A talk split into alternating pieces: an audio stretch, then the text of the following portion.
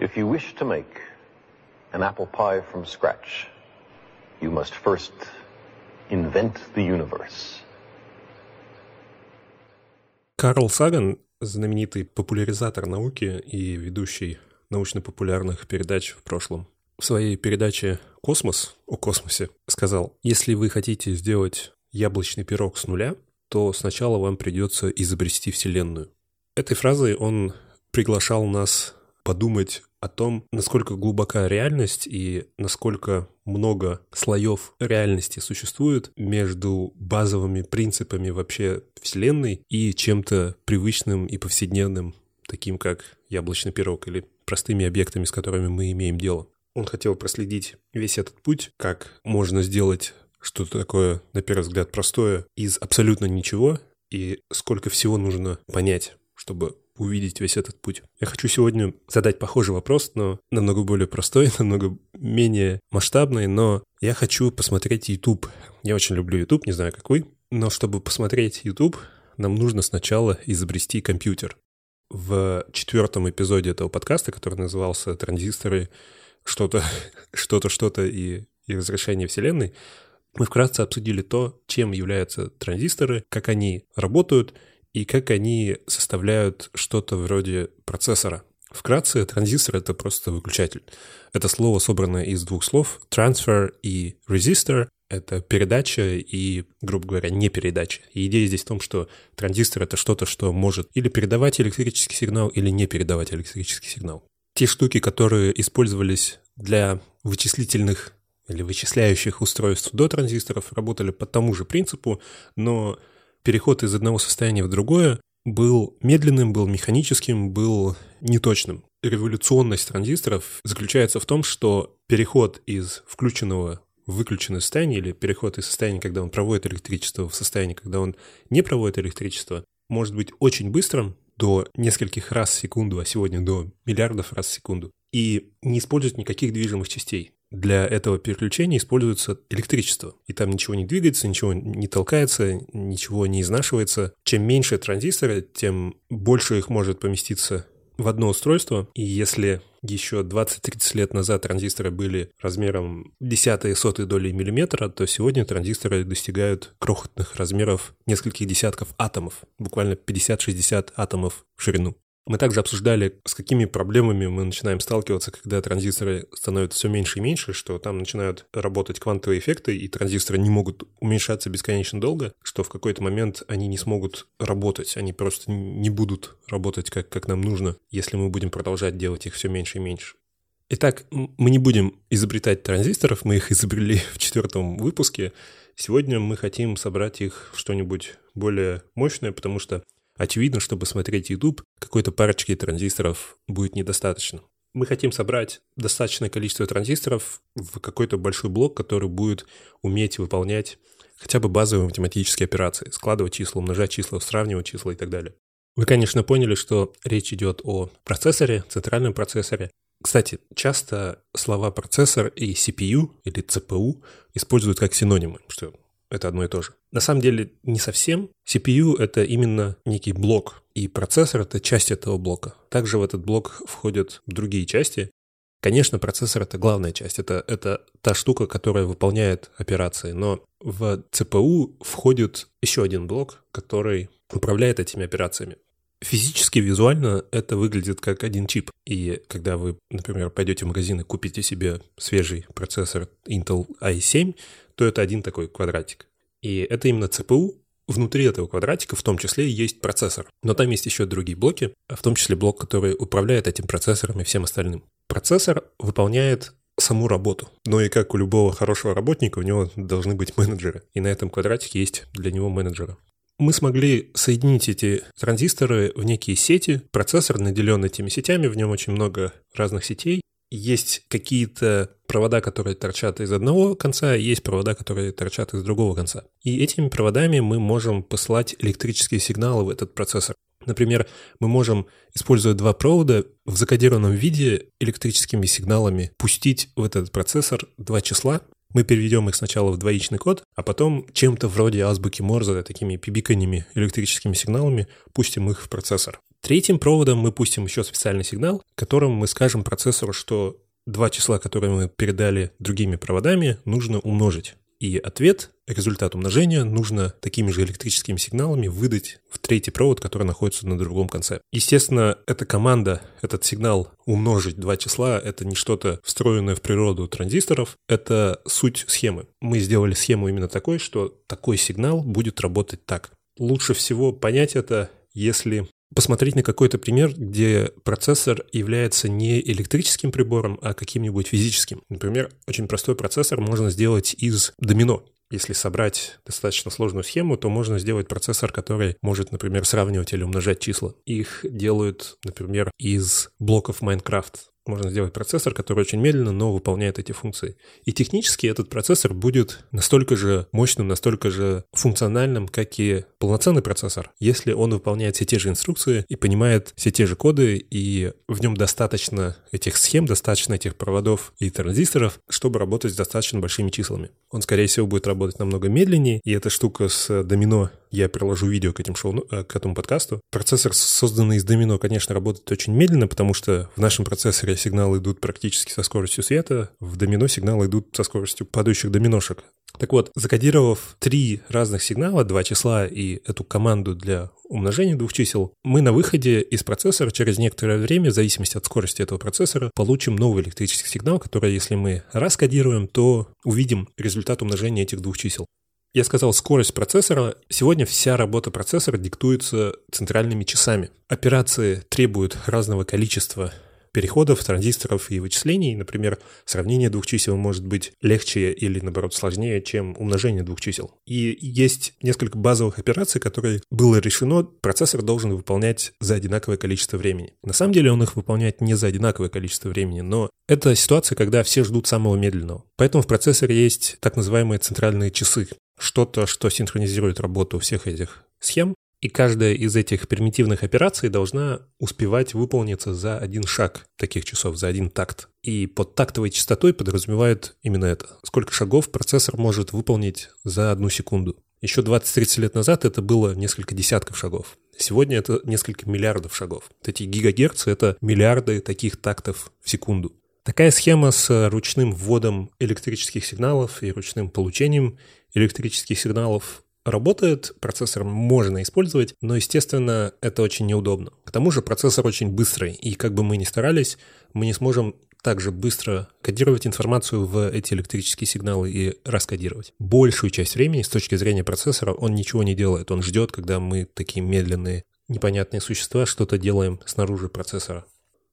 Было бы хорошо, если бы процессор мог что-нибудь запоминать, если бы мы могли более удобным способом класть информацию в процессор и более удобным способом получать информацию из него. Хотя бы в том же двоичном формате, но не голыми электрическими сигналами.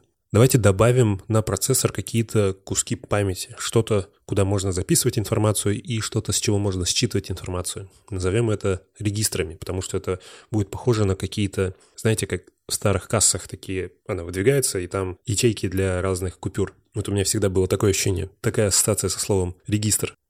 Эти регистры подключены напрямую к ЦПУ. Они находятся очень близко к тому, где эти данные в итоге используются. При этом регистры сами очень маленькие. Они, ну, туда можно сохранить, не знаю, одно число или несколько, несколько битов, несколько байтов. Это не какие-то там мегабайты или гигабайты памяти, это примитивнейшие ячейки. Это имеет смысл, потому что процессор за один шаг работает именно с такими небольшими примитивными кусками. Например, с 32 битами и не больше.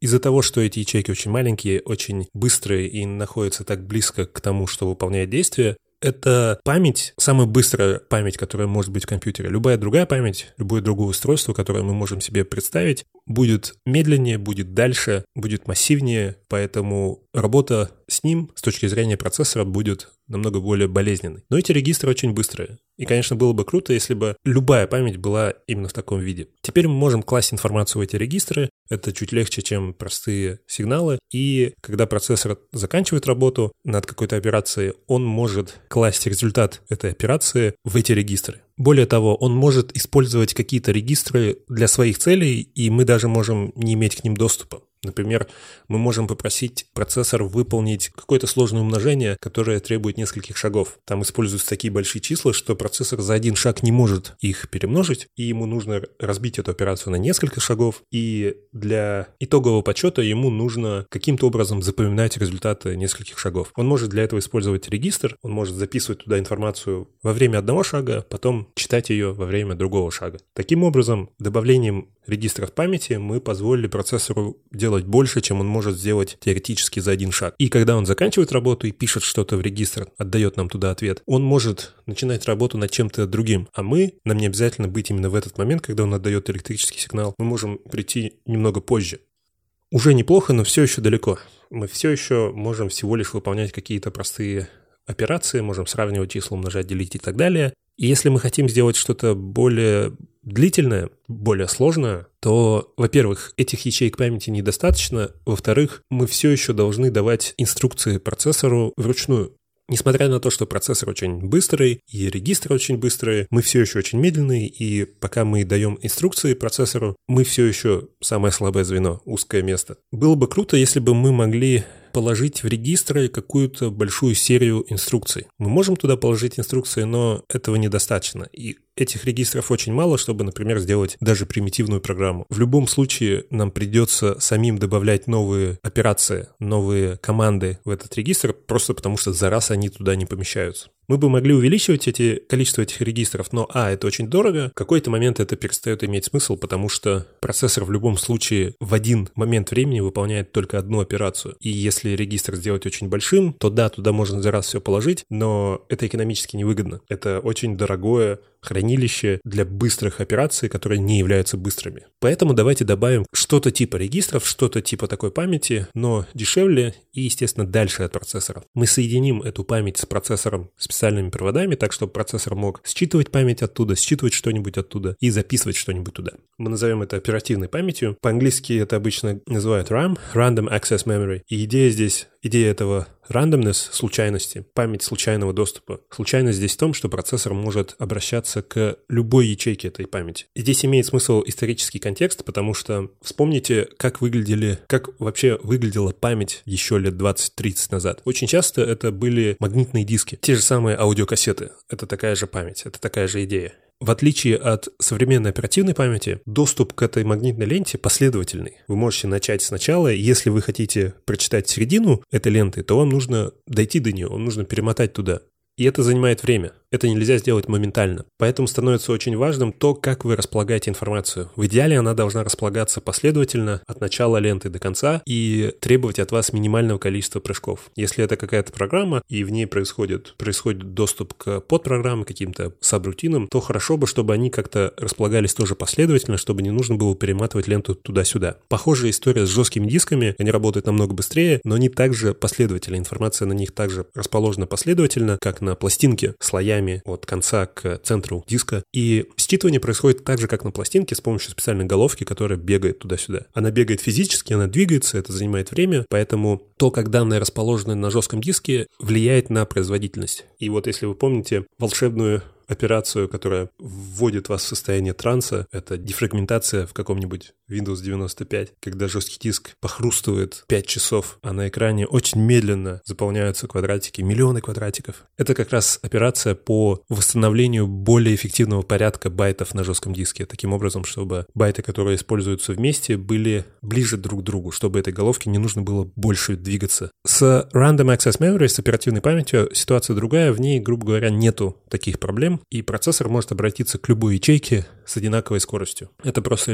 электрический сигнал. Да, технические ячейки физически находятся в разных местах, и можно там долго рассчитывать то, насколько быстро свет э, насколько быстро электроны достигают тех или иных участков памяти, но это настолько минимальная разница, что можно на нее забить. Имея такую память вне процессора, мы можем сделать ее достаточно большой, и теперь мы можем записывать в нее достаточно сложные программы. Программа — это не что иное, как э, просто серия операций. Если раньше мы давали операции напрямую процессору, мы говорили «сложи два числа» или «сравни два числа», то, используя большую память, мы можем записать программу, которая состоит из десятков, сотен, тысяч, миллионов таких операций. Можно подумать, что ничего толком сделать с этим нельзя, с сложением чисел. Мы же хотим посмотреть YouTube, а не калькулятор сделать. Но здесь можно не увидеть это, это очень сложно увидеть, но можно просто довериться науке и доказательству того, что такая машина способна на все, на что способен любой компьютер. Мы об этом говорили в некоторых предыдущих выпусках и про Тюринга, и про его машину, и про доказательства его универсальности. Мы не отменяем регистр процессора. Информация из памяти теперь попадает в регистр процессора для того, чтобы из регистров уже переходить непосредственно к выполнению, к чему-то внутри процессора. Можно подумать, что это некая двойная очередь. Есть очередь данных и операций на длительный срок, она находится в оперативной памяти. Эти операции и данные последовательно переносятся в регистры. Это быстрая очередь, откуда они уже переходят к процессору и выполняются. Процессор может запросить у памяти информацию из любой ячейки, и в ячейке может содержаться цифра, может содержаться какие-то данные, какие-то биты, и может содержаться инструкция. Инструкция — это такие же данные, там нет никаких каких-то специальных волшебных экзотических битов — это такие же биты, это такая же информация, просто здесь все дело в том, как мы изначально договорились, какие мы правила придумали. И мы придумали и научили процессор, что биты, которые выглядят вот так, которые начинаются, например, с такой комбинации, это данные, это цифры, а биты, которые начинаются вот с такой комбинации, это специальные инструкции. И дальше есть просто таблица, что вот такая комбинация битов — это инструкция сложить два числа, вот такая комбинация битов — это инструкция сравнить два числа и так далее. Вот обычно говорят, что процессор — это самая главная вещь в компьютере, она всеми управляет, она директор или там бог или дирижер всего компьютера, что как бы да, но процессор сам по себе ничего не умеет и не может и не знает. Единственное, откуда сегодня процессор получает команду, это из памяти. Поэтому да, процессор делает все, он имеет абсолютную власть, но он не знает, что делать. Команду он получает из памяти. Поэтому можно сказать, что самое важное в компьютере — это память. Память — это что-то вроде теневого управленца компьютера. Никто о ней особо не думает, но она источник всей власти. Если до этого мы записывали инструкции последовательно в регистр и просто управляли этим процессом полностью, то теперь, когда у нас есть память, мы можем записывать туда такие инструкции, которые продолжают считывать память, чтобы продолжать какую-то сложную работу. Например, если мы написали программу, в которой 50 инструкций, то после первой инструкции нам нужно дать процессору новую инструкцию, которая говорит о том, что иди в память и прочитай следующую инструкцию. Грубо говоря, мы можем сделать такую схему, когда процессор делает что-то и идет в память за следующим шагом, делает что-то, идет в память за следующим шагом и повторяет это до тех пор, пока не дойдет до специального шага, который говорит, все, молодец, ты закончил, теперь иди и положи ответ в специальную ячейку в памяти. Таким образом, мы можем написать программу, которая требует от нас только одного шага, запуска первой инструкции. А дальше она сама себя подпитывает и работает до какого-то логического завершения. Мы можем писать что-то в память, мы можем записать данные и инструкции в память, подождать, и потом из этой же памяти считать ответ. И это примерно то, чем занимались первые программисты и чем занимался сам Алан Тюринг на своих первых машинах. У него был блок, который выполняет инструкции, и была память. И он работал напрямую с памятью. Для него память — это был интерфейс компьютера, он записывал данные напрямую туда и считывал, память, э, считывал данные напрямую из памяти. Более того, он это делал в визуальном виде, эта память была похожа на экран. Как только мы начинаем использовать такую схему и писать достаточно сложные, сложные комбинации инструкций, сложные программы, у нас возникает две проблемы. Первое — это так как память все еще медленная, а то, что работает с памятью на нашем конце, то есть мы, наши пальцы, наш ум, еще более медленные, процессор остается далеко впереди. И если не придумать ничего, то процессор, опять же, со своей точки зрения, будет большую часть времени отдыхать. Хорошо бы оптимизировать это дорогое время, особенно если это первые компьютеры, которые очень большие, требуют много ресурсов, очень дорогие. А было бы хорошо использовать эти мощности как-то оптимально и, например, позволять нескольким программам выполняться одновременно. Естественно, они выполняются не одновременно, потому что процессор в единый момент времени выполняет только одну операцию. Но из-за того, что он настолько быстрый, а память настолько медленная, и мы настолько медленные, мы можем симулировать это. Попросить процессор работать с несколькими разными комбинациями инструкций, очень быстро переходя от одной к другой, таким образом, чтобы с нашей точки зрения это выглядело как будто процессор работает одновременно над несколькими операциями. Такая же ситуация может быть с людьми. Несколько людей могут одновременно работать с одним компьютером. Может быть, каждому из них стоит выделить какую-то отдельную часть памяти, и из-за того, что процессор такой быстрый, им будет казаться, что они работают каждый со своим компьютером. На самом деле процессор обслуживает всех, просто очень быстро бегает от одного человека к другому. Пока эта схема нам не совсем это позволяет. У нас нет ничего, что давало бы такую возможность. Вторая проблема в том, что это все еще очень неудобная схема. Это все еще не круто. Нам нужно уметь писать в память напрямую, считывать из памяти напрямую. И те инструкции, которые мы даем процессору, это все еще инструкции на очень неудобном языке. Мы должны ему давать инструкции в двоичном коде. Это удобнее, чем прямыми электрическими сигналами, но с тех пор не было большого прогресса. Мы все еще должны понимать специальные инструкции, писать их нечеловеческим языком, хотя пишем их мы все больше и больше. Наши программы начинают занимать сотни страниц, и в них очень легко допустить ошибку для нас это дикий язык, он никогда не станет для нас понятным, и он всегда будет для нас чужим. Если до этого преградой на пути к созданию каких-то сложных полезных программ была невозможность, мы просто у нас не было места, куда их писать, то теперь у нас есть место, но преграда — это сложность. Мы допускаем ошибки, и мы не можем, например, написать что-то, приближающее нас к YouTube прямым двоичным кодом, мы просто сломаемся. У нас также появляются идеи подключения каких-то других устройств напрямую к процессору, так же, как мы подключили специальными проводами процессор к памяти. Кто-то придумал экран. С точки зрения процессора это что-то вроде памяти. Процессор также может отправлять какую-то информацию в это устройство.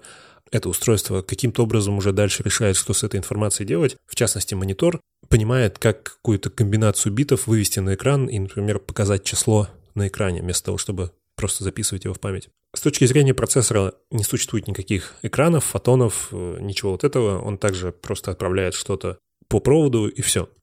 Появляются новые устройства, появляется клавиатура, например, которая также просто умеет отсылать сигналы, а процессор умеет эти сигналы распознавать и, например, класть в память или отправлять монитору. Работа с этими устройствами пока заключается также в написании двоичного кода. Это неудобно у нас уже есть такая мощность, у нас есть очень быстрый процессор, у нас есть несколько устройств, но нам очень неудобно с ними работать. Как решить эти две проблемы? Первая проблема – проблема того, что процессор очень быстрый и хотелось бы использовать его одновременно для нескольких целей, решается, например, системой, когда время работы этого процессора можно разделить на несколько частей и отдавать эти части разным программам или разным людям, разным пользователям. Самая простая схема – это можно имея, например, пять разных программ или пять разных людей, сделать так, что каждую секунду процессор переключается от одной программы или от одного пользователя к следующему. За эту секунду процессор делает несколько тактов. За эту секунду каждый, каждая из программ, каждый из пользователей может выполнить что-нибудь полезное, а дальше он ждет, когда снова дойдет до него очередь, чтобы продолжить с этого места.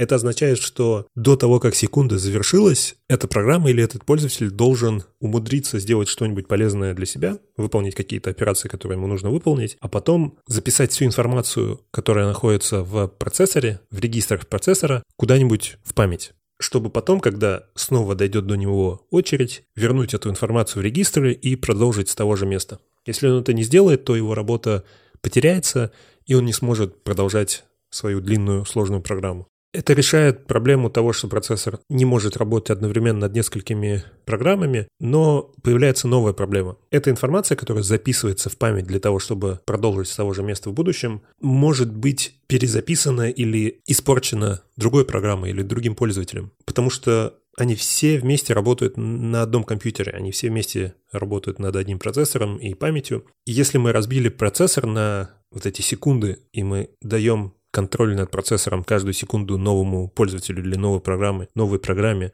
то нам нужно сделать что-то подобное с памятью. Мы не можем также давать всю память каждую секунду, потому что нам нужно давать возможность каждой из программ что-то запоминать надолго и гарантированно. Мы можем разделить память на 5 ячеек и сказать, что вот эта ячейка памяти будет для тебя, вот эта ячейка памяти будет для тебя. Они изолированы друг от друга, и один пользователь или одна программа не может использовать не свою ячейку. Это самый простой, самый примитивный путь, но, естественно, в нем тоже много проблем, потому что что делать, когда у нас 500 пользователей? Эти ячейки могут использоваться неэффективно. А, здесь возникает много проблем, но двигаясь в эту сторону, создавая все более сложные схемы, мы можем сделать что-то подобное современным системам, когда программы могут работать с большим количеством памяти, и теоретически, если сложить всю память всех программ, то получается больше, чем вообще памяти физически доступно.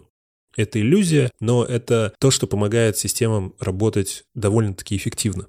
Получается, нам нужны какие-то правила – нам нужны правила по тому, как процессор используется для разных пользователей, как память используется, как другие устройства используются для нескольких пользователей. Под пользователями я теперь буду подразумевать не только людей, но и программы. То есть, одним словом, будем называть все, что пользуется этими ресурсами. Такие правила решают первую проблему. Проблему деления ресурсов. Вторая проблема – неудобный интерфейс, неудобная работа с устройствами решается чем-то более сложным. Теперь нам нужно что-то, что упростит эту работу. Мы хотим давать процессору команду не 000111001, а сложить прям вот таким русским или английским словом. Мы хотим отправлять сигнал монитору не в двоичном коде, а чем-то имеющим смысл для нас. Мы хотим сказать, эй, выведи зеленый пиксель на координате 1547.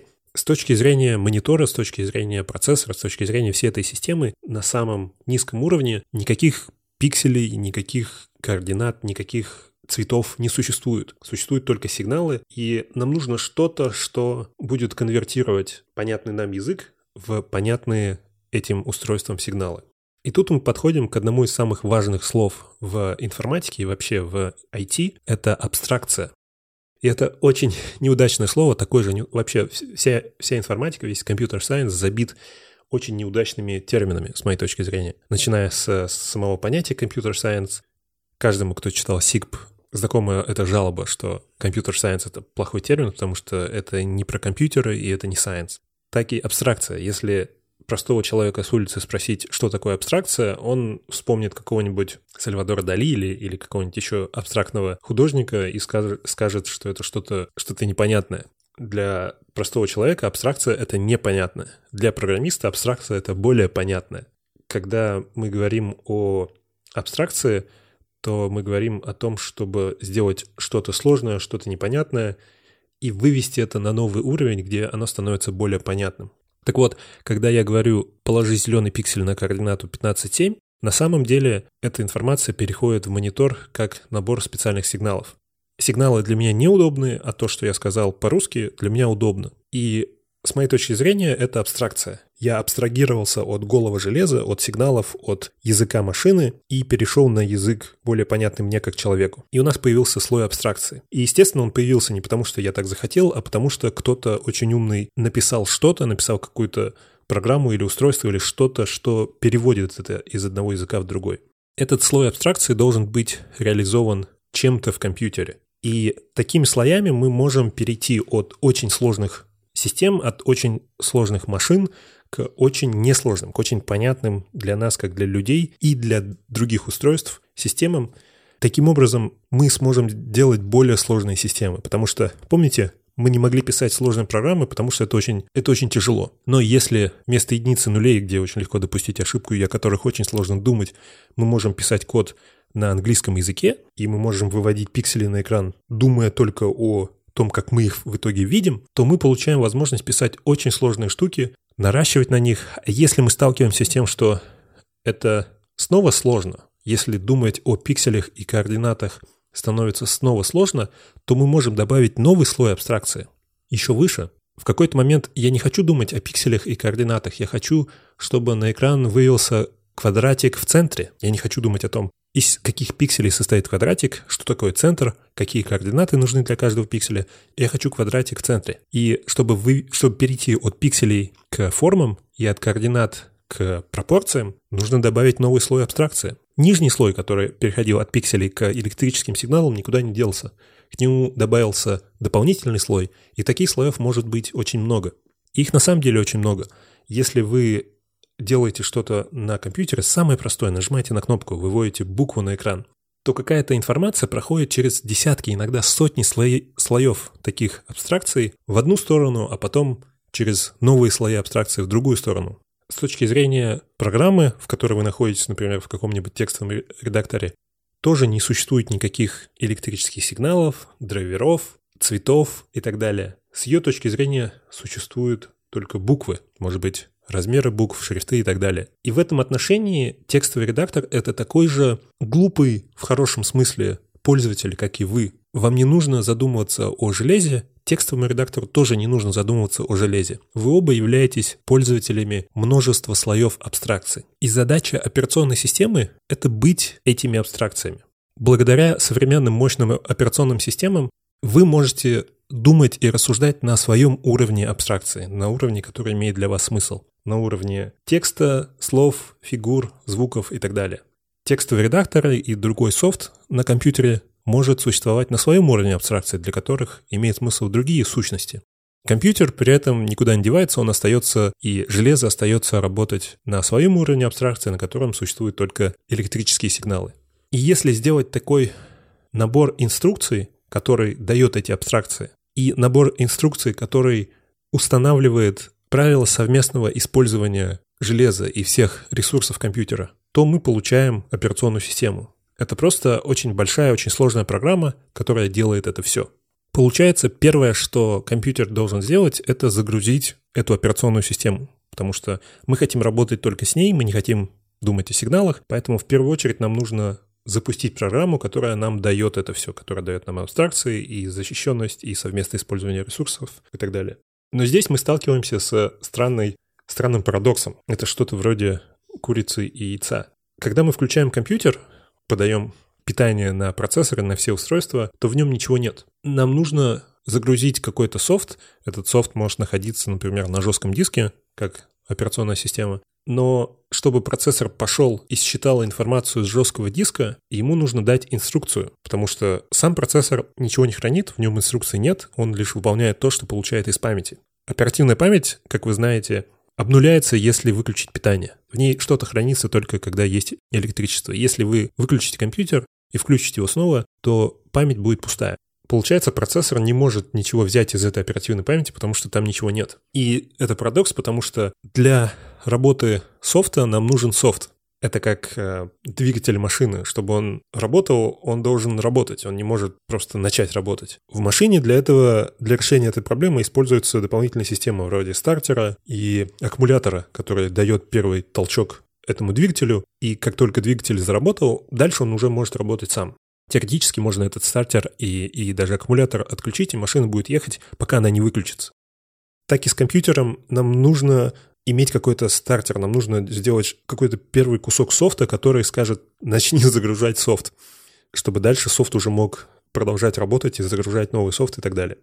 В компьютерах эту проблему решили, добавив прямо на плату специальную штуку, в которой хранится первый софт. И эта штука, в отличие от оперативной памяти, не обнуляется при выключении компьютера. Более того, ее вообще невозможно изменить, она там вшита навсегда. Это называется ROM, Read Only Memory. Это специальная память, которую можно только читать, в нее нельзя записывать, но что более важно, она хранится там вне зависимости от электричества, она там навсегда. И именно оттуда выходит BIOS. Это первая базовая система, которая запускается при включении компьютера. Это, можно сказать, операционная система, очень примитивная, которая дает первые абстракции над железом проверяет железо, и ее задача в том, чтобы быть первым софтом, который включается в компьютере, проверить, что вообще все устройства подключены и все нормально, и если это так, то загрузить уже настоящий полезный софт. Одна из главных функций BIOS — это проверить жесткий диск и считать специальную ячейку этого жесткого диска, в которой по договоренности, по заранее оговоренным правилам, должен находиться загрузчик операционной системы. То есть BIOS — это просто софт, который запускает более важный софт. Загрузчик операционной системы называется bootloader, и boot — это сокращение от bootstrap. Вам, наверное, еще слово bootstrap знакомо по популярной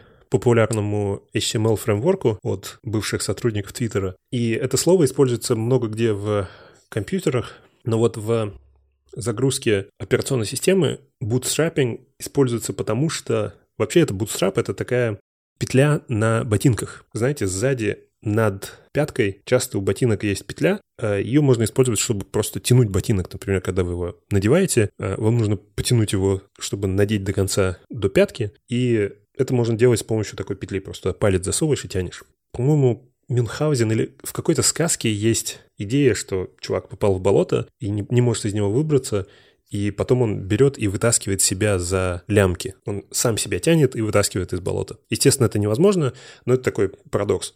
В компьютерах это назвали bootstrapping, потому что это почти такой же парадокс. Это софт, который запускает софт. Загрузчик операционной системы — это то, что загружает операционную систему практически с нуля. Это операционная система, которая запускает сама себя. Она как будто сама себя тянет за, за лямки. И здесь есть еще интересная философская отсылка. Еще в 18 веке, по-моему, философы задумывались о том, что любые попытки человека анализировать свой разум, может быть, не имеют никакого смысла и вообще не стоит этим заниматься, потому что единственное, чем разум может изучать себя, это он сам. И в этом есть фундаментальная ошибка, фундаментальная неточность. Возможно, разум никогда не может четко себя анализировать, потому что он никогда не может взглянуть на себя снаружи, потому что он всегда является самим собой.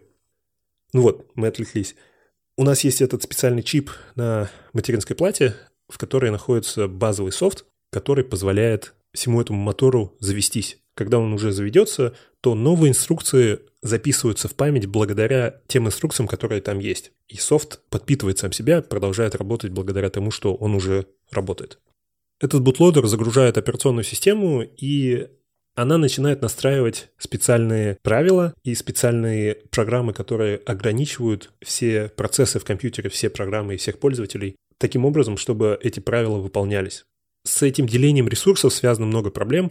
Операционная система должна уметь справляться с дедлоками. Это когда несколько программ или несколько пользователей ждут какого-то ресурса, и они не могут освободить другой ресурс из-за того, что они ждут, например, они ждут доступа к видеокарте, и пока не ждут доступа к видеокарте, они используют какой-то кусок памяти. А этот кусок памяти нужен другой программе, которая ждет этот кусок памяти и использует видеокарту. И таким образом они не могут сдвинуться. Каждая из этих программ не может двигаться вперед, потому что она мешает другой программе. Это как э, пробка на перекрестке, когда никто не может ехать вперед, потому что никто не может ехать вперед.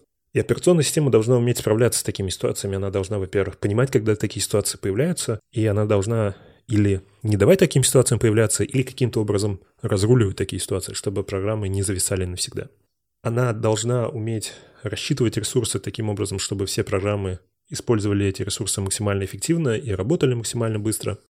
Она должна содержать специальный код, который позволяет пользователям, программам или нам работать на довольно удобном уровне с разными устройствами, чтобы мы могли, например, записывать данные в жесткий диск, думая о, как конечные пользователи, думая о файлах, о названиях, о текстах и так далее, а не о магнитных ячейках и движении головки.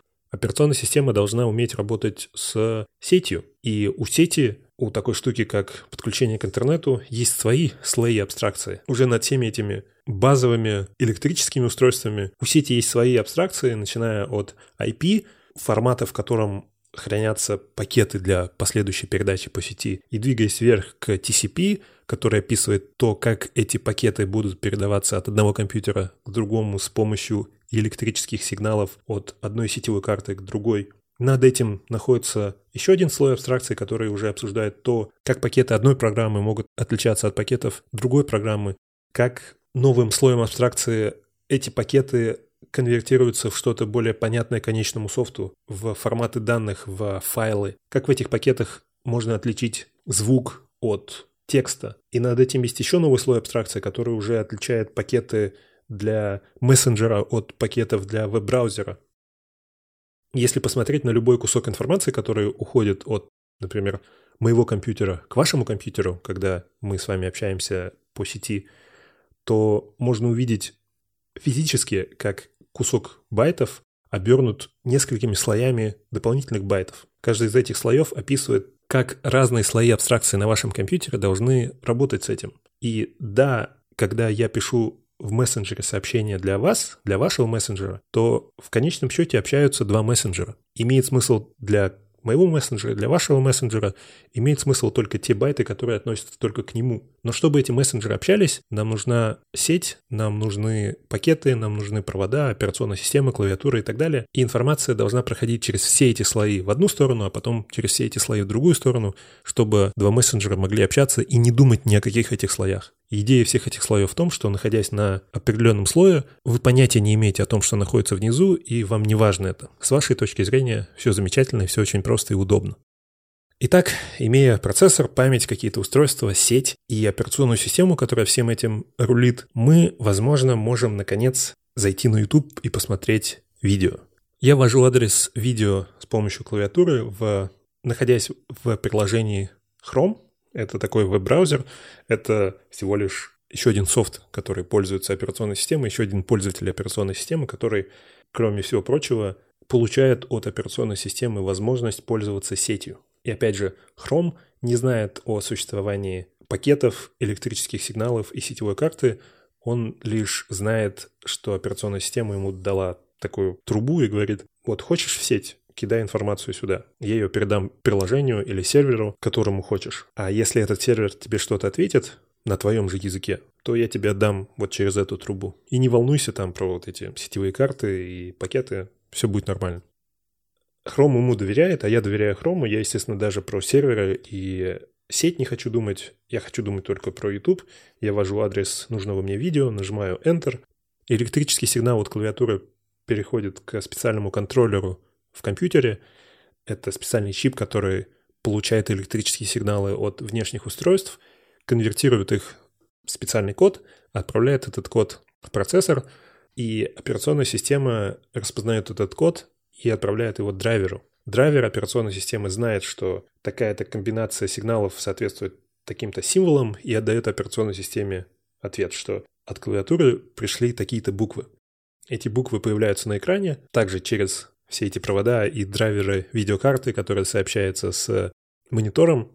Также эта информация отправляется в Chrome, в то приложение, с которым я сейчас работаю. Chrome понимает, как обрабатывать этот адрес, проверяет его протокол, проверяет его валидность, и если все нормально, то начинает отправлять сигнал DNS-серверу, чтобы понять, какому серверу соответствует адрес youtube.com. Открывается сокет, это специальное соединение с сетью, с определенным сервером. Туда отправляется сигнал по сети. Он также проходит вот эти слои от языка приложения до языка IP-пакетов настраивается соединение с сервером. Chrome получает ответ, что youtube.com это на самом деле 190.77. и так далее, какой-то IP-адрес. Chrome идет по этому IP-адресу, настраивает соединение с этим сервером, проверяет его валидность. Сервер youtube.com, сервер по тому IP-адресу, это такой же компьютер. Он, он, конечно, мощный и все такое, но он работает по тому же принципу, в нем есть те же слои абстракции, там есть такая же сетевая карта. Он таким же образом получает сигнал извне, он умеет его обрабатывать, потому что та операционная система знает, как обрабатывать такие сигналы, которые получает от сетевой карты. Они договариваются, проверяют валидность друг друга, может, там есть сертификаты, это еще очень сложная криптографическая история, которая проверяет ключи, расшифровывает их, зашифровывает данные, отправляет данные обратно, расшифровывает их снова на моем компьютере, посылает туда запрос, который я ввел после youtube.com слэш что-нибудь, отправляет эту информацию на этот сервер, отправляет туда еще кучу информации из Хрома о том, какой здесь пользователь залогинен, где я нахожусь и так далее, шпионит за мной, отправляет кучу информации, которую я даже не знаю. Наконец-таки Chrome получает от сервера HTML, ту информацию, которую нужно вывести на экран, происходит парсинг этого HTML, браузер проходит по каждому тегу и понимает, чем каждый тег является, как реагировать на каждый тег, что выводить на экран, что делать, выводит, наконец, всю эту информацию в визуальном виде на экран через, опять же, общение с драйвером, видеокартой и монитором. Там должен быть какой-нибудь звук, активируется аудиокарта через драйвер, и это видео недоступно для просмотра в вашей стране. Спасибо всем патронам, которые поддерживают этот подкаст пожертвованиями. С последнего выпуска в наш клуб добавилось много новых людей. Юрий Файлер, Анатолий Полос, Майк, к сожалению, без фамилии, Антон Каляев, Богдан Плешко, Павел Калачев, Андрей Захаров, Николай Б., таинственный, Татьяна Ануфриева, Илья Обламонов, Павел Бабков, Алексей Гончаров, Иван Щербаков, Алексей Акопян, Степан Кузьмин, Игорь Слюньков и Дмитрий Колосов. Как всегда, извиняюсь, если где-то я поставил ударение не на тот слог. Я не понимаю иногда, куда ставить ударение.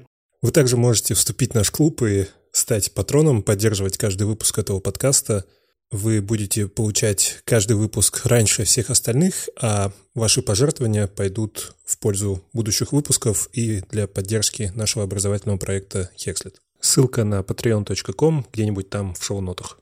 Спасибо и до свидания.